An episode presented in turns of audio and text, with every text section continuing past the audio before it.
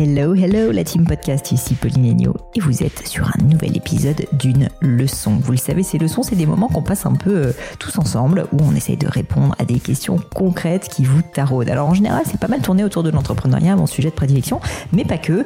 En l'occurrence, aujourd'hui, c'est le cas, et j'ai eu le plaisir de répondre à Mathilde, qui me demande comment préparer une bonne campagne de Noël quand on est commerçant. Mathilde est à la tête de Athlete Vibes, qui est une entreprise spécialisée vraiment dans le monde du sport euh, que j'ai trouvé d'ailleurs très intéressante et que je vous invite à aller découvrir dans cet épisode. On a essayé de répondre à sa question euh, pour savoir comment s'organiser pour faire un Noël en fanfare, mais pas que, parce qu'en fait, comme je le disais à Mathilde, pour moi, Noël, finalement, ça n'est qu'un symptôme.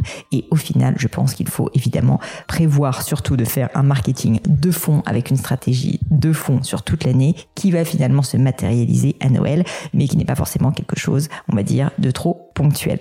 J'espère de tout cœur que cette leçon vous plaira, mais je ne vous en dis pas plus et laisse place à cette nouvelle leçon avec Mathilde. Salut Mathilde Bonjour Pauline Écoute, je suis ravie de t'accueillir sur cette leçon. Je suis très contente parce que parce que ça faisait longtemps pour te dire que je n'avais pas enregistré de leçon. Donc tu vois, tu me remets dans le bain. Donc je suis euh, ravie. Est-ce que tu pourrais, s'il te plaît, commencer par te présenter, me dire qui tu es, d'où tu viens, qu'est-ce que tu fais dans la vie, et puis euh, qu'est-ce qui t'amène sur cette leçon? Oui, bien sûr. Alors, je m'appelle, euh, je m'appelle Mathilde, j'ai 33 ans et je navigue entre euh, Lyon et l'Auvergne. Et puis, euh, côté eh bien startup, j'ai fondé trois box par abonnement dans le sport.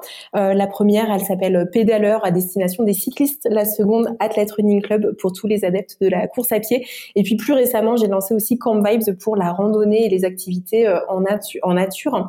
Wow. tu es inarrêtable. Exactement. Et trois marques, c'est pas mal à gérer, donc on se pose beaucoup de questions.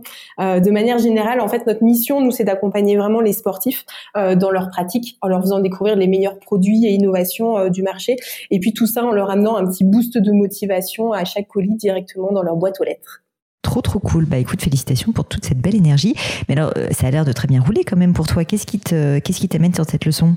Et eh bien du coup, là, en cette période de l'année, euh, en tant qu'e-commerçant, euh, les fêtes de Noël, c'est euh, hyper important. Ça représente une part importante de notre chiffre d'affaires de l'année. Et du coup, moi, ma question, c'était comment bien préparer une campagne de Noël quand on est e-commerçant? est-ce que ah. est-ce qu'il y a des, des, choses à ne pas rater? Est-ce qu'il y a des facteurs clés un petit peu qu'il faut connaître? Qu'est-ce qui paye? Est-ce qu'il y a des détails qui font toute la différence? C'est ton premier Noël ou tu as déjà euh, organisé ça les années précédentes? Alors non, ma toute première box euh, pédaleur, nous l'avons lancée il y a six ans, donc on a déjà un petit peu de recul, mais chaque année on se remet un petit peu en question euh, puisque les objectifs sont à chaque fois de plus en plus élevés, je dirais. Donc comment est-ce qu'on peut s'améliorer et faire des meilleures campagnes tous les ans? Excellente question. Alors malheureusement, comme il n'y a pas de réponse unique et que tout dépend de ton business et euh, de ton budget et de tout ce que tu peux imaginer, euh, moi ce que je peux juste te dire, c'est déjà la manière dont je l'organise chez Gemio. Euh, c'est une période qui est hyper importante pour nous, évidemment la période de fin d'année. En fait, en joaillerie aussi, Noël et en particulier pour nous le mois de novembre est un mois crucial. Pourquoi? Parce qu'en fait, chez Gemio, on a une particularité, peut-être que tu le sais, c'est qu'on fabrique les bijoux sur mesure pour nos clients, donc il y a un délai d'attente qui est autour de 4 semaines. Du coup, les personnes qui euh, veulent être livrés pour Noël doivent passer commande en gros avant le 6 décembre. Et du coup, en fait, nous, le paradoxe chez Gemio, c'est que notre période de Noël, elle commence plutôt autour de maintenant, euh, c'est-à-dire début novembre et, euh, et, elle se prolonge jusqu'à la fin euh, du mois de décembre. Donc c'est vraiment une très très grosse période. Après, maintenant, euh, on constate que, que la période de Noël, en fait, elle est de plus en plus tôt chaque année. Et entre les Black Friday et les pré-Black Friday et les Black Thursday et Black Monday et machin, en gros, je pense que tout le monde se rend compte que finalement, Noël, ça commence pas le 15 décembre, mais plutôt autour du 15 novembre. Donc ça, c'est la première chose, c'est de se dire quelle est le, la time slot sur laquelle je vais passer en mode Noël. Je pense que vous le faites, mais moi, ce que je constate, en tout cas, je te le dis, c'est euh, de plus en plus tôt pour beaucoup de marques. Il faut pas non plus spammer les gens dès le mois de septembre en parlant de Noël, mais il y a un équilibre à trouver qui est intéressant et se dire que bah, plus tôt on commence, plus on va générer de chiffre d'affaires évidemment et plus on va donner aussi envie euh, aux gens de passer commande. Ensuite, le deuxième point, c'est à quel moment vous commencez à l'organiser. Alors là, on est déjà au moment où on se parle en novembre, euh, donc j'ai envie de dire, c'est pas que c'est trop tard du tout, mais on est déjà quasiment dans la période. moi, je te dis en tout cas comment je fais chez Gemio, mais bon, qui est une entreprise maintenant quand même de taille pas, pas négligeable. On, on, organise un planning annuel dans lequel on sait euh, globalement, et ça je suis en train de préparer actuellement pour te dire le planning annuel de l'année prochaine. Euh, on, organise en gros les grands moments forts, les grandes prises de parole de l'année, les grands budgets. Et ensuite la partie plus opérationnelle, tu vois, qui est de se dire, ok concrètement c'est quoi les actions qu'on va faire, euh, les newsletters, de quoi ça va parler, euh, si, on a un petit cadeau à envoyer à nos clients, qu'est-ce que ça va être, enfin c'est quoi les collections, etc. Donc le, détail beaucoup plus opérationnel si tu veux, ça moi chaque année je le fais autour du mois de juillet. et donc je le fais quand même assez en amont. Pourquoi ça? Parce qu'en fait, le problème, je trouve, de Noël, c'est que si jamais tu es en train de le planifier au moment où tu es un peu en train de le faire, bah en fait, tu es vraiment euh, le nez dans le guidon et il y a tellement de travail que souvent euh, c'est difficile en fait de tout faire bien. Donc j'aurais tendance à te dire, peut-être plutôt pour les prochaines années, même si là je pense que vous l'avez déjà quand même bien préparé, c'est de pas hésiter à préparer Noël assez en amont. Moi, c'est vraiment la période que je prépare le plus en amont, au-delà de nos plans de lancement de collection qui se font souvent euh, à deux ans. Mais je veux dire, tu vois, par exemple, la Saint-Valentin, qui est pas un événement très très fort pour nous, on le prépare deux mois avant. Noël, pour le coup, c'est quasiment six mois avant parce qu'il va y avoir tellement de choses. Euh, on veut que ça soit bien bien coordonné entre les équipes que du coup, on le prépare très en amont. Donc déjà, ça c'est peut-être, on va dire, si je prends un peu de hauteur, tu vois, les points euh, méta. Je sais pas si toi, du coup, tu avais l'habitude de t'organiser comme ça ou si, euh, en fait, vous, vous le faites plutôt en mode last minute. Alors je dirais qu'on est un peu euh, à mi-chemin entre toi et du last minute. Euh, nous globalement, on commence à travailler dessus à partir euh, de septembre. alors la, à la différence un petit peu de toi ton activité ou de, de certaines marques qui ont des nouveautés, nous on n'a pas forcément de nouveautés à cette période-là. les gens en fait ils s'abonnent ou ils offrent une carte cadeau pour la box, mais on n'a pas de produit spécifique à produire. donc entre mhm. guillemets, je dirais c'est que de la communication à prévoir en amont. Il n'y a pas le volet le volet production et souvent on se met dessus à partir de septembre. Ok, bon, c'est déjà franchement euh, très en amont, donc ça c'est plutôt bien. Et peut-être que tu peux me dire un petit peu, sans dévoiler forcément tous vos secrets, mais ce que vous avez prévu, parce que je pense que ça m'aidera justement à t'aider et à te dire aussi comment euh, comment bien bien vous organiser, peut-être si on peut avoir d'autres idées ensemble ou, euh, ou des choses qui me semblent manquer. Oui, bien sûr. Et eh ben, de manière générale, notre campagne globale, elle prévoit de, du, du Facebook Ads, euh, forcément. Ça, ça va être le plus euh, gros budget euh, dans notre campagne. Ensuite, on a du marketing d'influence aussi sur nos dernières box en fait qui arrivent en fin d'année sur novembre et décembre. on collabore avec des gens qui ont des communautés et qui peuvent en parler du coup en amont des fêtes de Noël. Et en plus de ça, après, on a une stratégie de mailing de réseaux sociaux et puis je dirais de presse et de immédiat au sens large. Ok, bon, ça m'a l'air d'être un plan quand même assez complet. Est-ce que vous avez aussi euh, des réactivations d'anciens clients, un peu du CRM, du Customer euh, Management Relationship ou euh... Ouais, ça c'est prévu. Euh, on est capable d'avoir côté analytics un petit peu cette cette data sur notre CRM pour, je dirais, retargeter entre guillemets, par exemple nos clients des années précédentes qui ont commandé des cartes cadeaux.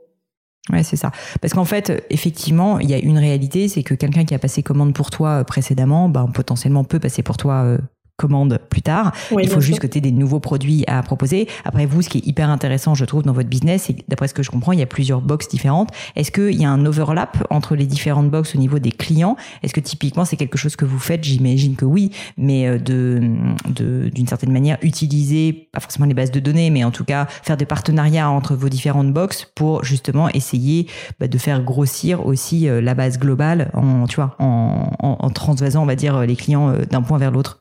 Alors euh, ça c'est euh, un point hyper important. Jusqu'à maintenant en fait euh, on l'a jamais fait. on a trois marques qui sont totalement indépendantes. Donc quand les gens viennent chez nous, ils viennent pour une seule box entre guillemets. nous c'est hyper important pour nous puisqu'on se positionne vraiment comme experts et pratiquants, d'où notre connaissance pour sélectionner les meilleurs produits. Donc on n'a jamais en fait parlé de nos autres box à nos, nos clients d'une autre d'une autre box. Par contre ça pourrait être effectivement quelque chose à faire puisqu'on sait par exemple qu'on a 25% euh, de nos pratiquants en vélo qui font aussi de la course à pied. Hein. Bah, D'autant plus si tu veux que si c'est des personnes qui sont habituées à acheter des box, qui apprécient ça, bah, tu peux te dire qu'effectivement, si en plus ils pratiquent l'autre sport, ça peut les intéresser ou même leur donner l'idée, tu vois, pour euh, pour quelqu'un dans leur entourage. Euh, donc ça, je pense que c'est une carte à jouer qui est assez intéressante euh, parce que a priori, tu vois, vous avez la chance d'avoir une ressource qui est hyper précieuse, qui sont des clients qui sont abonnés à vos box.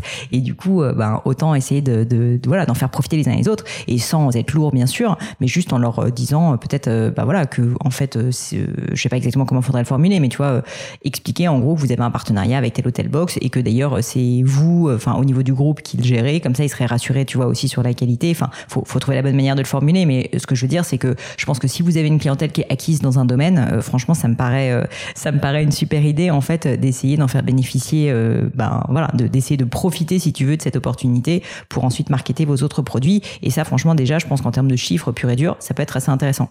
L'autre point auquel je pense, je ne sais pas si c'est quelque chose que vous avez déjà mis en place, c'est tout ce qui est stratégie de parrainage, euh, qui sont des choses qui fonctionnent en général plutôt bien dans euh, le domaine de l'abonnement. Et euh, je sais pas si vous avez l'habitude de faire des offres, mais plutôt que de faire des offres promo, tu vois, pur et dur, genre moins 10%, moins 20% sur la prochaine box, ce qui pourrait peut-être être intéressant, notamment à l'occasion de Noël, c'est de se dire, ben, pourquoi est-ce qu'on travaillerait pas sur des offres de parrainage où ben, quelqu'un qui lui-même est client, si jamais il parraine euh, trois personnes, deux personnes, enfin à vous de réfléchir, il faut réfléchir à la mécanique bien sûr, mais on lui offre un goodies, on lui offre une autre box parce qu'en fait ben, finalement vous avez la chance d'avoir ça aussi qui peut être intéressant pour lui, qui pourra offrir en cadeau peut-être d'ailleurs. Donc essayez de réfléchir, tu vois, à un système. Une fois de plus, je connais pas votre business suffisamment pour te dire des trucs pertinents, concrets, mais se dire euh, dans cette période de Noël où on cherche tous un peu euh, des cadeaux à ne plus parce que bah, ça va venir quoi pas uniquement pour soi mais aussi pour son entourage euh, bah, se dire que finalement on pourrait essayer de réfléchir à un moyen d'utiliser votre écosystème parce que moi j'ai vraiment l'impression que ce qui est votre valeur ajoutée c'est pas uniquement une box mais c'est justement d'avoir cet écosystème de box qui puisse permettre à des gens bah, justement de se dire bah, je vais piocher en fait pour mes proches dans plusieurs options possibles. Parce que les gens qui aiment le sport en plus en général sont entourés de gens qui aiment le sport. Enfin que, mais je pense que a priori, euh, il pourrait être assez prescripteur pour vous. Et donc, si tu arrives à craquer un mécanisme de prescription, euh, je pense que ça peut être très intéressant pour vous. On sait vraiment que euh, les gens qui sont passionnés par un domaine sont assez communautaristes et s'entourent de gens euh, qui sont passionnés par leur domaine. Enfin, tu vois, c'est assez peu fréquent que quelqu'un qui fait que des semi-marathons, des marathons, des Ironman toute la journée s'entoure qu'avec des gens qui passent leur journée en mode couch potato sur devant leur télé, tu vois, à bouffer des, des chips, quoi. Donc, du coup, a priori, vous avez tout intérêt à essayer d'aller à la source de votre clientèle pour pas uniquement bah, viser cette clientèle, mais en fait tout leur entourage. Euh, c'est hyper pertinent ce que tu dis et je pense qu'effectivement euh, euh, la pratique du sport est communautaire, je dirais un peu de par nature et le côté le côté parrainage, eh ben oui quand offres à Noël concrètement dans ton dans ton entourage auprès de tes proches, le côté recommandation et prescription a une valeur qui est très très forte. C'est pas toujours facile, je trouve. Enfin nous notre ressenti sur notre expérience qu'on a d'activer le parrainage, on en a régulièrement, c'est déjà quelque chose qu'on fait, mais on n'arrive pas à je dirais scaler le parrainage. Hmm. En, tout cas, on n'a pas trouvé encore euh, la formule, je dirais, un petit peu plus euh, magique, soit en mettant euh, un petit carton papier, donc physique, dans la box, ou encore en fonctionnant par du mailing. Ouais, bah, je pense qu'il faut tester un maximum de choses. Là aussi, malheureusement, je peux pas te donner de réponse concrète parce qu'en fait, euh, chaque entreprise, chaque client limite euh, va être différent. Mais en gros, je pense que la bonne méthode, c'est de tester plein de choses différentes et aussi d'y aller euh, en mode assez, assez, comment dire, pas agressif, mais d'être, d'y mettre les moyens, on va dire. Et très souvent, tu sais, on a peur d'être gênant dans ce genre de cas, de se dire ah non mais les gens, en fait, ils vont trouver ça intrusif, j'ai pas envie. Bah, je pense qu'en fait, il faut pas que tu hésites à mettre un petit papier, mais qui tourne les choses vraiment de manière sympathique à l'intérieur de la box. Pourquoi pas faire des mailings en plus, en parler sur les réseaux sociaux. En fait, ce qui va faire que quelqu'un va convertir, en général, c'est pas une action marketing, c'est vraiment ce qu'on appelle le multi-touch point, c'est d'avoir un certain nombre, si tu veux, d'actions. C'est la répétition, quoi, concrètement. Ça, c'est vieux comme le monde en marketing. Et te dire que, en fait, c'est pas uniquement pour la notoriété, la répétition, c'est aussi, en fait, pour que les gens passent à l'action. Les gens passent rarement à l'action. Enfin, tu vois, si on réfléchit à nous-mêmes, c'est pas parce que quelqu'un te dit une fois un truc que tu vas le faire. Mais par contre, si tu l'as entendu cinq fois de suite de cinq personnes différentes à différents moments, tu commences à te dire ah bah peut-être quand même qu'il va falloir que je me bouge un peu les fesses. Bah c'est un peu la même chose si tu veux en marketing et du coup bah tu as intérêt à essayer d'activer au maximum si tu crois le si tu crois au parrainage un maximum en fait de touch points que, dont vous êtes owner vous, donc typiquement le fait de le mettre en mailing sur tes réseaux sociaux et euh, par exemple dans ta boîte, mais aussi pourquoi pas aussi de personnes externes. Et donc là, tu vois, typiquement, tu me disais que tu faisais de l'influence, bah rien ne t'empêche de demander à un influenceur dans le cadre d'un partenariat rémunéré, bien sûr, il faut qu'il soit d'accord et tout, mais tu lui dis, bah écoute, nous le parrainage c'est un truc sur lequel on veut énormément investir. Est-ce que tu pourrais expliquer, en parler? Et du coup, tu vois, tu auras une personne en plus qui en parlera. Tu pourras d'ailleurs relayer cette information sur tes propres réseaux sociaux. Donc en fait, tu vois, ce qui fait que ça va fonctionner, contrairement à ce que les gens croient, c'est pas juste que c'est une bonne idée, c'est que c'est une bonne idée, mais qui est un peu matraquée, si je puis dire. Et je sais que ça peut paraître un peu horrible de dire ça en se disant non mais on prend les gens pour des cons, tu vas te matraquer. C'est pas ça. C'est juste que c'est la réalité humaine qui est que même si c'est une bonne idée, c'est pas parce qu'on te dit quelquefois une fois une chose que tu vas le faire. C'est comme, euh, je sais pas, bah justement les gens qui veulent se mettre au sport, c'est pas parce qu'on leur a dit une fois qu'il faut se mettre au sport qu'ils vont le faire. C'est parce que ils ont finalement vu des gens dont la vie a changé à cause de ça, qu'ils ont vu des témoignages, que euh, leur meilleur ami s'y est mis et a changé de vie, que finalement ils ont vu un reportage à la télé. Enfin, tu vois, c'est vraiment cette succession de petits signaux faibles qui va faire que tu vas passer à l'action. Et du coup, nous, notre job de marketeur, c'est très souvent en fait d'organiser une succession de signaux faibles sur plein de supports différents où tu penses que ta cible peut être présente pour réussir euh, justement euh, à, les faire un peu bouger. Et euh, si tu fais ça, je pense que ta stratégie de parrainage, elle peut fonctionner. Après, c'est sûr que c'est un travail de longue haleine, mais tu vois, sur sur la fin d'année, rien ne vous empêcherait, si tu penses que c'est si c'est utile, de de au sein de vos toutes vos communautés, franchement, qui je pense euh, effectivement sont très très affinitaires sur le sport, déjà d'essayer de faire un très gros push euh, à ce sujet, même en les retargetant ensuite, puisque tu vas avoir tes audiences euh, en mettant en avant ce message, si tu veux, sur tes réseaux sociaux, via du retargeting. Enfin, tu peux quand même organiser, je pense, un, système assez, assez fort autour de cette thématique si tu penses qu'elle est utile. Et, ce qui fait que ça marchera, pour être clair, c'est en fait que c'est justement que tu as fait un écosystème très fort, que c'est pas entre guillemets, je dis souvent un coup d'épée dans l'eau. Une fois de plus, une action marketing simple, euh, bah malheureusement ça marche pas. Je vais te raconter une anecdote qui est marrante parce que euh, tu as peut-être entendu parler du chat rose de Gemio, qui est donc euh, voilà la campagne d'affichage qu'on a fait avec Gemio qui qui a très bien marché, qui a fait que on, a d'ailleurs beaucoup émergé en termes de notoriété. On est passé pour tout dire de 3% à plus de 50% en, en assez peu de temps. Mais en fait, contrairement à ce que les gens pensent, c'est que c'est pas arrivé du jour au lendemain. Bon, déjà parce que il y avait eu beaucoup de temps sur la conception, mais c'est surtout qu'en fait, on n'a pas fait une campagne d'affichage, contrairement à ce que les gens pensent. Les gens disent tout le temps la campagne d'affichage du Rouge Rose et pensent que ça a été, si tu veux, une semaine, une fois. Pas du tout. Sur deux ans, de manière très systématique, tous les trois mois, on a fait une campagne d'affichage. Donc déjà, premièrement, c'était un budget colossal. Ça a été un vrai choix stratégique, si tu veux. Et mon insight là-dessus, il était simple. C'était de dire que même si la campagne, elle est géniale, et elle a marché dès le premier, euh, dès le premier affichage, hein, mais même si elle est très remarquable et qu'elle est très impactante, tu es obligé de créer de la répétition pour que vraiment euh, le message, l'image s'ancre dans la tête des gens. Bah, toi, c'est un peu la même chose. Il faut, si tu veux que ton action de communication, elle soit massive, pas forcément euh, dans le métro parisien, si tu veux, mais il faut que à votre échelle, elle soit assez massive pour que tes clients aient été touchés au moins 3 4 fois en un laps de temps assez court et là potentiellement ils vont passer à l'action. Mais si jamais tu as un client qui voit une fois une pub passer ou une fois un message sur le parrainage dans sa box, sincèrement euh, les gens qui vont passer à l'action, il y en a hein, mais c'est peut-être 1%, 2%, tu vois. Donc en fait, tout le rôle du marketeur, c'est vraiment d'organiser un système pour que bah voilà, son action, elle soit euh, massive simplement et que les personnes euh, autour bah soient euh, les bonnes personnes, donc ça c'est la question du persona, mais les bonnes personnes soient euh, parfaitement targetées de manière assez systématique. C'est vrai que souvent on a, on a tendance un peu à être, euh, je dirais, impatient chaque fois qu'on fait une action de vouloir mesurer tout de suite un peu les résultats. Et effectivement, le côté long terme comme ça on a toujours tendance à croire qu'on se répète peut-être de trop euh, ah auprès des clients. Et, euh, et, effectivement il y a des choses qui payent aussi sur un laps de temps plus long. C'est pas juste une action euh, qui qui se transmet en termes de vente à très court terme en quelques semaines. Bah, une autre anecdote rigolote que je peux te raconter, c'est euh, j'ai eu la chance d'interviewer sur le podcast Alain Dominique Perrin, euh, qui a été le, CEO légendaire de Cartier, enfin qui a concrètement inventé euh, la, joaillerie d'aujourd'hui, si tu veux, qui a fait quand même passer Cartier d'une boîte qui à l'époque était quasiment en redressement à une entreprise ben, telle qu'on la connaît. Et, donc je l'ai interviewé sur le podcast, on est resté pas mal en contact et, et on discute de temps en temps. Et en gros, il m'a dit, mais tu sais, la panthère de Cartier, elle me sort par les trous de nez. Je n'en peux plus de ce truc. Mais et toutes les équipes n'en peuvent plus parce que la panthère, tu vois, ils la mettent euh, en long, en large, en travers partout.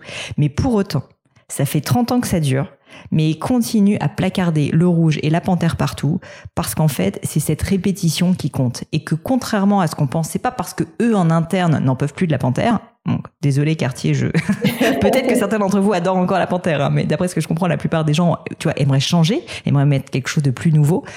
Donc euh, c'est pas parce qu'en interne les gens en ont marre et ont l'impression qu'on, qu'ils voilà, qu'ils en ont trop abusé, qu'il faut passer à autre chose, que les clients ressentent la même chose. Parce qu'en fait les clients, dis-toi que bah, c'est comme euh, le reach sur Instagram. Si tu veux, c'est pas parce que tu fais un post que tous tes clients euh, vont, le voir en fait, tous tes followers. Au contraire, t'en as 3 à 4% qui vont le voir. Bah, c'est encore pire si tu veux pour une campagne de communication. Donc vous, vous voyez 100%, même plus que ça, parce qu'en fait vous l'organisez. Donc en fait vous avez une valeur perçue, si tu veux, si je puis dire, de, de cette campagne qui est de 150% de, de, de présence. Mais dis-toi qu'un client, il a la valeur perçue en fait de 5 ou 10%. Donc en fait, il faut compenser ça par beaucoup, beaucoup, beaucoup de répétitions. Et c'est la répétition qui va faire qu'à un moment donné, il va se dire ah non mais en fait, ok, euh, c'est vraiment quelque chose d'intéressant et j'ai envie de le faire pour que pas seulement il le remarque, pas seulement il en ait conscience, mais vraiment qu'il passe à l'action. Ok, ouais, c'est vrai qu'on a, on a forcément un biais quand on est euh, en interne, qu'on prépare la campagne et puis qu'on, je dirais qu'on, qu'on travaille sur sa marque tout au long de l'année et forcément ce qui est perçu. Et c'est toujours même aussi compliqué de savoir des fois comment on est perçu, euh, à quelle fréquence. Euh, est-ce qu'on en fait trop C'est un petit peu se dédoubler entre guillemets quand on est fondateur de sa propre marque.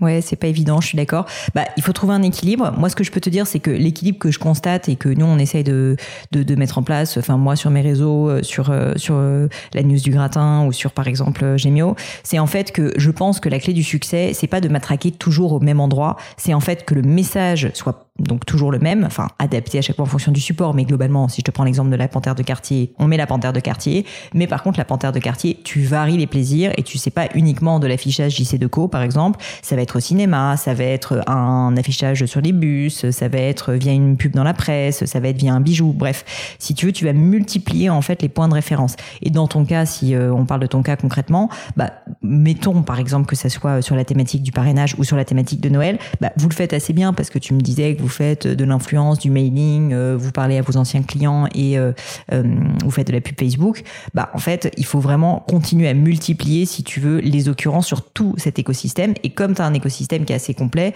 bah finalement, ça va pas être trop lourd. À l'inverse, si tu te disais, je fais que du mailing, je balance un mail par jour, ce que font certains, oui, ça peut être rentable à un moment donné, mais je pense que tu épuises assez rapidement en fait ta, en fait ta base, qui va se désabonner, qui va en avoir marre. Donc en fait, il y a un équilibre à trouver, et je trouve que l'équilibre souvent se trouve quand même plutôt pas mal euh, en multipliant les supports. Et justement, c'est assez sympa en testant de nouveaux supports assez régulièrement, tu vois, pour euh, justement voir aussi euh, si ça peut être intéressant, si ça peut être intéressant au niveau au niveau de l'impact que tu vas avoir sur ton audience.